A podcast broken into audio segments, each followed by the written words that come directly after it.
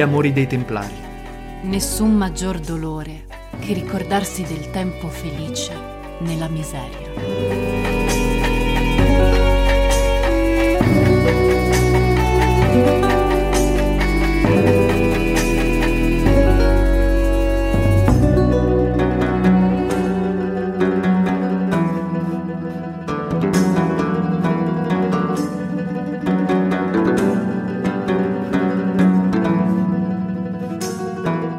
Una persona come me, con un'evidente tendenza all'autodistruzione, non può non arretrare con orrore di fronte al ricordo della felicità sfiorata con un dito e subito irrimediabilmente perduta.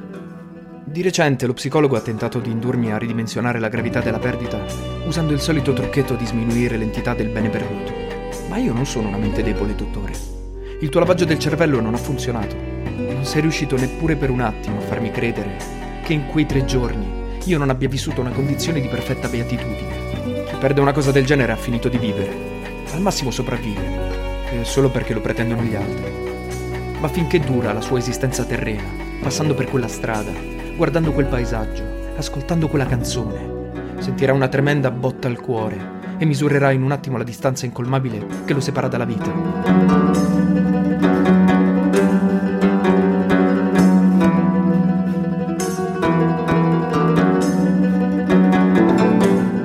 Serve sapere a posteriori che era tutto un autoinganno. Questa consapevolezza aggiunge veleno al veleno, ma non cambia la percezione della perdita. Tutt'al più posso evitare di pensarci per non farmi inutilmente del male. Ma se rievoco quei momenti, l'evidenza delle mie sensazioni è ancora così devastante che sarebbe ridicolo tentare di convincermi del contrario. Il problema non era l'illusione, il problema è che l'illusione è finita. Se solo potessi ricreare quell'inganno, sceglierei di vivere nella finzione e nell'autoinganno per tutto il resto della mia vita. In questa menzogna patologica c'è una verità più profonda di qualsiasi verità dei cosiddetti sani. Riflettici. Ti sto dando lo spunto per un nuovo articolo sulle tue riviste specialistiche, quelle che sfoglio distrattamente mentre attendo il mio turno in sala d'aspetto. Eccomi qui, pronto per eseguire il mio compito quasi quotidiano, far rivivere i ricordi del mio breve passato e fissarli su questo mezzo freddo che è la memoria di un computer. Quanto era meglio il mio vecchio diario. Il rapporto era molto più segreto e intimo. C'era l'odore dell'inchiostro, il fruscio della carta, il contatto seducente con la copertina di pelle. Devo essere stato un amanuense in un'altra vita. Mi piacciono troppo questi strumenti di scrittura arcaici. Come dicevo, dottore, sono pronto. Ma questa volta non credo di potercela fare. Getto la spugna in anticipo.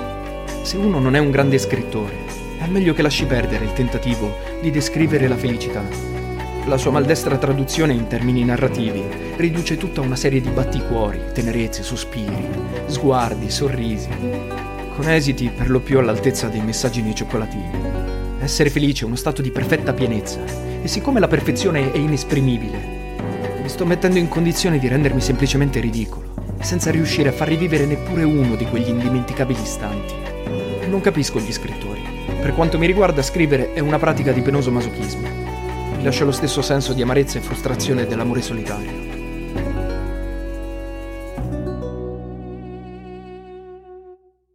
Il mio diario aveva un senso prima, quando lei lo leggeva di nascosto. A volte ci scrivevo cose provocatorie al solo scopo di stupirla e scandalizzarla. Era un piccolo divertimento innocente e sadico. Ma adesso che senso ha? Mi dirai che lo scrivo per te, dottore. Ora, spero che tu non ti offenda se ti dico che non è esattamente la stessa cosa. Lo scrittore è sempre solo. È solo mentre scrive e non sa se qualcuno lo leggerà. È solo mentre la sua opera viene letta, perché non può vedere l'effetto che sta facendo sul lettore. Se lo annoia, lo diverte, lo appassiona. Nessun feedback possibile. Di fatto si trova in una condizione di puro autismo. Fra lui e i suoi lettori non c'è nessun rapporto. È meno frustrante la condizione dell'attore, che se non altro ha la possibilità di assistere immediatamente alla reazione del pubblico.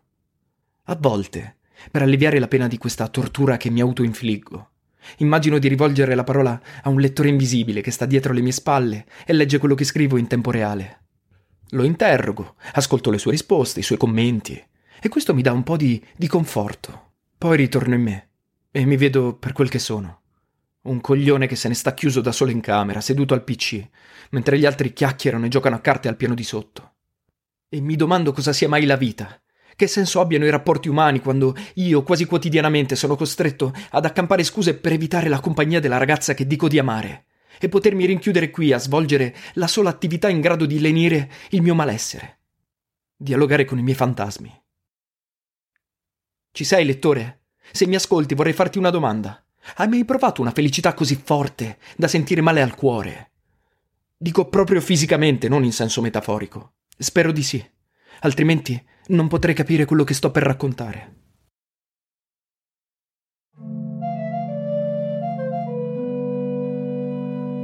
Durante la convalescenza di Antonia le ero rimasto accanto con discrezione, concedendomi soltanto brevi passeggiate alternate a momenti di studio. Avevo rimandato per settimane l'occasione che attendevo con ansia. Ora il momento era arrivato. Antonia era stata di parola, aveva accettato di trascorrere con me tre giorni dopo gli iscritti dell'esame di maturità, che a detta del membro interno avevo superato in modo piuttosto brillante. Lei, orgogliosa di me, mi aveva concesso quella breve vacanza come un premio e una parentesi di relax prima dell'orale. Avevo quasi un mese di tempo per prepararlo.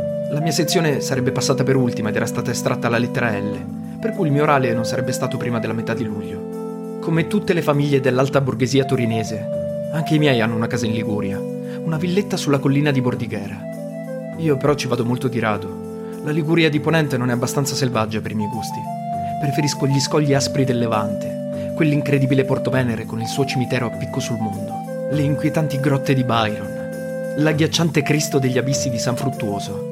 Comunque avevo scartato a priori la Liguria. Non mi era neppure passato per la testa di proporre ad Antonia una passeggiata sulla via dell'amore o qualche altra situazione alla penne. Volevo che la nostra vacanza fosse qualcosa di assolutamente fuori dell'ordinario, come in effetti fu. Avevo scelto una zona della Toscana dove da bambino ero stato in vacanza con i miei e che mi aveva lasciato una specie di buco nell'anima, il desiderio di viverci qualcosa di importante. Allora non lo sapevo, ma di recente ho scoperto che proprio lì, a due passi, sorge il mulino bianco della pubblicità. Questo mi ha confermato ancora una volta che il demiurgo è dotato di un perverso senso dell'umorismo, almeno nei miei confronti. Ama prendere di mira i perdenti e dissimula il sarcasmo dietro freddure di stile anglosassone tipo Stamattina ero così distratto che ho indossato il reggiseno di mio nonno. Una cosa così. Avevo ottenuto il permesso di usare la BMW di mio padre, reso indulgente dal mio evidente miglioramento psicofisico e dal fatto che gli iscritti d'esame fossero andati bene. Avevo raccontato ai miei che avrei passato due o tre giorni da un mio compagno che aveva una casa in campagna, in modo da poter stare tranquilli e studiare per l'orale. Quanto ad Antonia, aveva semplicemente detto a Michele che aveva bisogno di restare a casa per qualche giorno, dato che si sentiva ancora un po' indebolita dai postumi dell'operazione. Nessuno aveva minimamente sospettato che fossimo partiti insieme.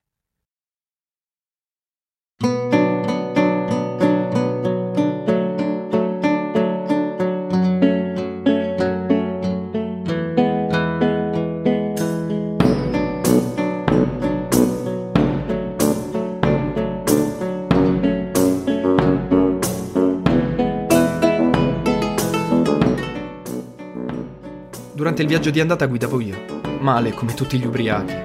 Ora premendo troppo sull'acceleratore, ora rallentando insensatamente, mentre lei, un po' divertita e un po' preoccupata, mi diceva di stare attento alla strada. Man mano che ci allontanavamo dal mondo conosciuto, inoltrandoci nel paesaggio surreale delle crete senesi, la mia ebbrezza cresceva. Accarezzavo con lo sguardo i mezzi toni di quelle terre biancastre, disegnate dai solchi di pettine degli aratri, il dorso ondulato dei colli sormontati da piccole macchie di cipressi come creste di dinosauri biondi addormentati. Ad un bivio imboccai per sbaglio una stradina secondaria che si arrampicava su per le colline e si perdeva fra i boschi di querce e castagne. Adoro perdermi e non riesco ad immaginare esperienza più beatificante che perdermi con lei. Abbiamo sbagliato strada, le dissi. Non so dove stiamo andando. Lei appoggiò la testa sulla mia spalla e mi disse sorridendo: Vai avanti, da qualche parte arriveremo. Erano le parole che avevo sperato con tutto il cuore di sentirmi dire da qualcuno. Letteralmente la password da cui avrei riconosciuto la donna della mia vita. In quel momento la amai di un amore assoluto. Mentre procedevamo a caso, sentivo di essere così felice da stare male. Era quella la risposta. Era quello il senso della vita. Andare avanti così con lei senza sapere dove.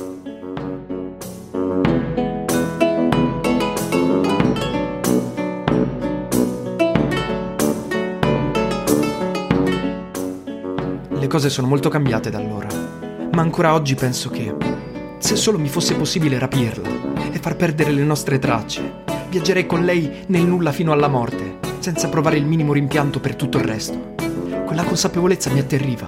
Sapevo che se avessi commesso il minimo errore, sarebbe stata la fine di tutto.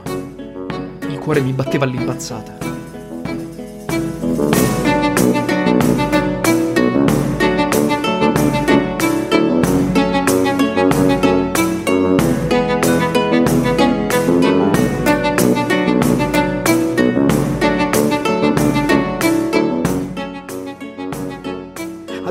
Accostai e mi fermai in una piccola radura fra due enormi querce da sughero.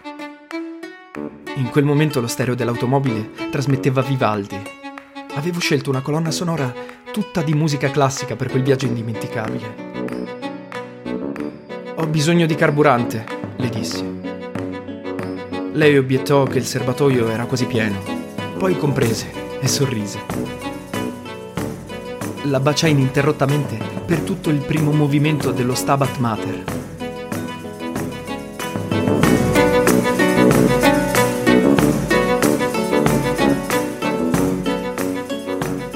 Arrivammo a destinazione che era già buio. L'agriturismo sorgeva in cima ad un colle non troppo alto, circondato da cipressi, querce e ulivi. Era un'antica casa colonica interamente in pietra arenaria a vista, come tipico della miglior tradizione toscana.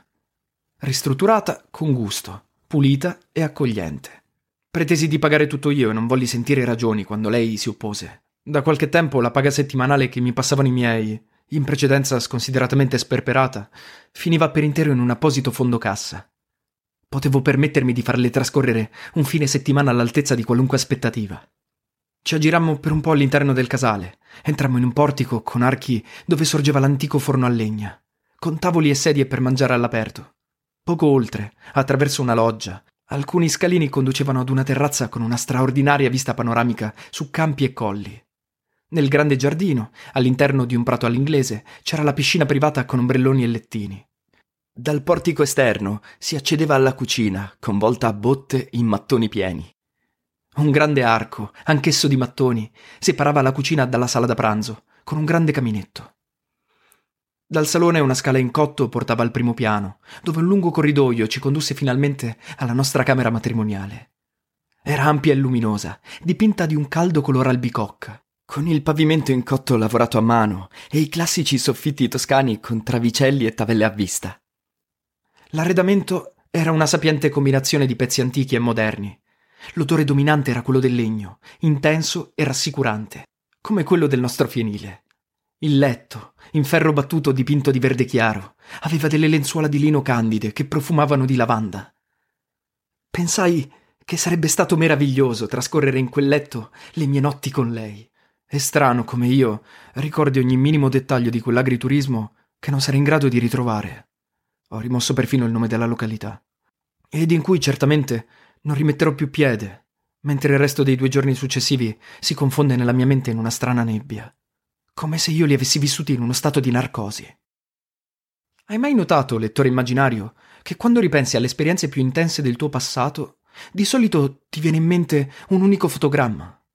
È come se le sensazioni che hai provato si fossero concentrate in un singolo particolare, per lo più insignificante. Quel particolare ti resterà conficcato nella mente per sempre. Così è per me. Di quei due giorni io conservo solo una serie di istantanee che fotografano dettagli. Mai il quadro completo. La sua gonna bianca con i papaveri rossi, il suo spazzolino da denti accanto al mio, il suo viso di nuovo sano, leggermente abbronzato, pieno di piccole efelidi, le cene a lume di candela nel dehors del ristorante. Noi due così distratti da rovesciare il vino a forza di ridere e guardarci negli occhi. I vicini di tavolo sussurranti. Lei improvvisamente imbarazzata, io che la baciavo ostentatamente davanti a tutti, sfidando il perbenismo dei moralisti. Il suo sorriso timido e fiducioso mentre si appoggiava alla mia spalla. Ecco, dottore, il ristorante è un'esperienza della quale sento di doverti parlare. Probabilmente mi prenderai per idiota, ma per me mangiare al ristorante con lei era come prendere un ascensore che mi catapultava all'ultimo piano di un grattacielo di felicità.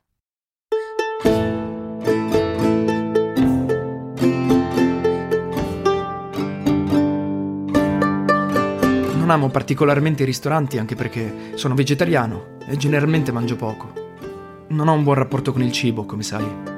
Però stare seduto a tavola con Antonia, di fronte a quei piatti tipici della cucina toscana, mentre lei, che non è vegetariana, faceva onore a tutte le portate, dall'antipasto al dolce, versarle nel calice quell'ottimo vino rosso leggermente frizzante, una specie di brunello o qualcosa del genere, guardarla mangiare con appetito sorridendo, felice come una bambina, era per me una gioia indescrivibile. Il cuore mi batteva a mille tanto che dovevo sforzarmi di ricordare che dovevo mangiare qualcosa anch'io e assaggiare almeno gli eccellenti piatti di pasta fatti in casa, della quale non ricordo il nome. Dei grossi spaghetti bitorzoluti tipici di quella zona, conditi con un saporitissimo sugo vegetale a base di aglio. Non ti so dire perché mi desse una simile emozione pranzare con lei in quel ristorante. So solo che è stata una delle esperienze più intense della mia vita. Tanto che io stesso a posteriori me ne stupisco. Me ne ero stupito anche allora, stupito e incredulo. Letteralmente ringraziavo Dio di esistere ogni singolo momento di quei pranzi e di quelle cene. Anche i vicini di tavolo, dopo un po', la smettevano di guardarci con ironia e si arrendevano all'evidenza dei fatti. Perché la mia espressione era troppo ebete per poter pensare che io non fossi innamorato di lei.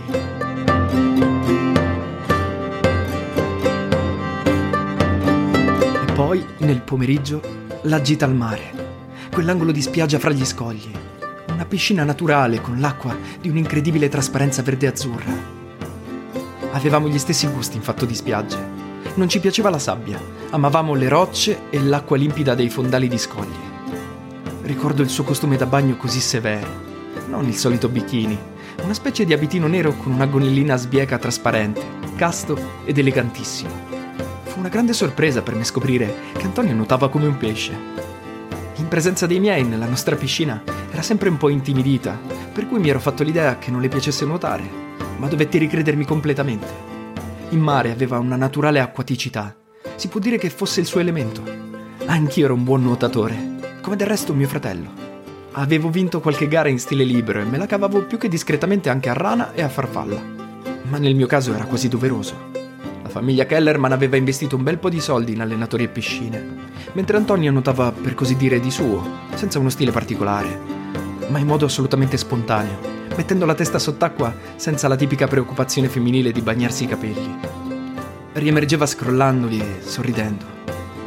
Era bellissimo per me guardarla. Rimaneva in acqua per ore. Dovevo quasi costringerla ad uscire quando vedevo che aveva i polpastrelli delle dita quasi cotti dalla salsedine. Ricordo i tuffi da un'alta roccia, io che mi lanciavo di testa da un'altezza di quasi 10 metri.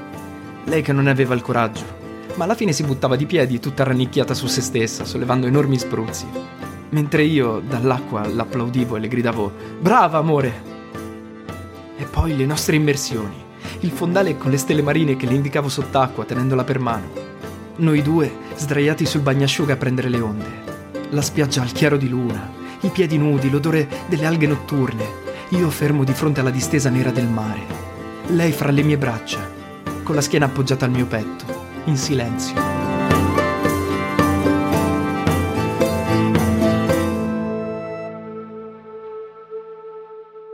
Rileggo quello che ho appena scritto e mi rendo conto che i miei timori erano fondati. Mi sembra di leggere il testo di una canzone di Mogol Battisti. Non assomiglia affatto a quello che provavo. Ad ogni modo mi sforzerò ugualmente di andare avanti nel racconto. Ho omesso di proposito quello che succedeva dopo le nostre serate e non per un improvviso pudore, ma semplicemente perché non succedeva niente. Il nostro accordo continuava a proibire il sesso e il fatto di ritrovarci soli per tre giorni, di dormire nello stesso letto, non cambiava per nulla i nostri patti. Sapevo che era molto difficile, ma su questo punto ero assolutamente intransigente. Avevo i miei buoni motivi per esserlo e dovevo tenermeli per me. La prima notte lei si strinse subito contro il mio pigiama di cotone azzurro, troppo ingenua cintura di castità. Ero pronto a questa evenienza e fermai subito la sua mano che tentava di infilarsi dentro i miei pantaloni. No. Non vuoi proprio? No, Antonia. Da quanto tempo non lo facciamo? sarei stato in grado di dirle il numero esatto dei giorni, delle ore e dei minuti. Non lo so, non molto comunque. Dimmi la verità, Emanuel. Non ti piace più? Non mi offendo, posso capirti. Non dire cazzate. Allora perché? Perché ci ha fatto male, Antonia. Questi mesi mi sono serviti per disintossicarmi. Ora finalmente mi sento bene. Perché? Perché so che potrà durare. Mi ero sbilanciato un po' troppo. Non parlai più, dissi che avevo molto sonno e finsi di assopirmi. Lei mi prese una mano e dopo qualche minuto si addormentò con la testa sul mio petto, come una bambina. Rimasi sveglio a lungo ad ascoltarla respirare, immerso nei miei pensieri. Uno in particolare occupava la mia mente. C'è un senso profondissimo nella purezza. Se la mia gioia di quei giorni fosse stata mescolata al sesso, non ne avrei mai scoperto la natura e l'intensità. L'avrei confusa con il piacere. Ora invece mi appariva in tutta la sua nuda verità. Qui dal bedo, che cos'è il candore, se non l'integra castità? La castità è sicurezza della mente e sanità del corpo. Infatti, ogni soldato, se non avrà perseverato nella castità, non potrà raggiungere la pace perpetua e vedere Dio. Videre non poterit. E finalmente arrivò il terzo giorno, l'ultimo. Preparavo quel momento da tempo. L'avevo immaginato, studiato, ripetuto infinite volte nella mia mente in modo che ogni singolo particolare fosse perfetto. Infatti tutto il copione si svolse secondo le mie previsioni, eccezion fatta per un unico dettaglio. In the land of gods and monsters, I was an angel. Living in the garden of evil, screwed up, scared, doing anything that I needed. Shining like a fiery beacon. You got that medicine I need. Fame, liquor, love, give it to me slowly. Put your hands on my waist, do it so free. Me and God, we don't get along, so now I see. No one's gonna take my soul away. I'm living like Jim Morrison towards a mist of holiday. Motels, breeze, breeze, and I'm singing. Oh yeah, give it to me, this is heaven, what I truly want.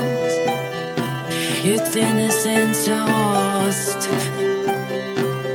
Innocence lost. In the land of bugs and monsters, I was an angel. Living in the garden of evil, screwed up, scared, doing anything that I needed. Shining like a fiery beacon. When you talk, it's like a movie and you're making me crazy. Cause life imitates art.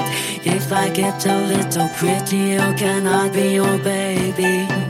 You tell me life isn't that hard. No one's gonna take my soul away. I'm living like Jim Morrison. Headed towards a messed up holiday. Motel breeze, breeze, and I'm singing. Oh yeah, just it to me. This is heaven, what I truly want. It's innocence lost. Innocence lost.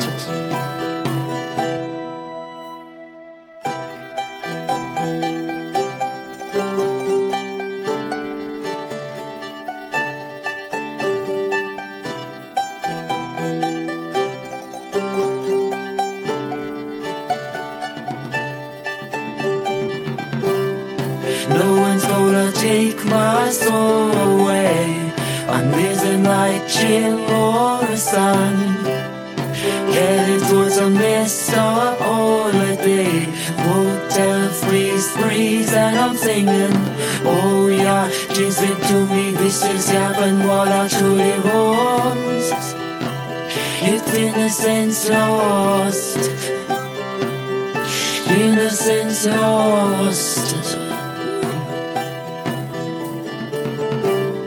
No one's gonna take my soul away. I'm missing like Jim or a sun.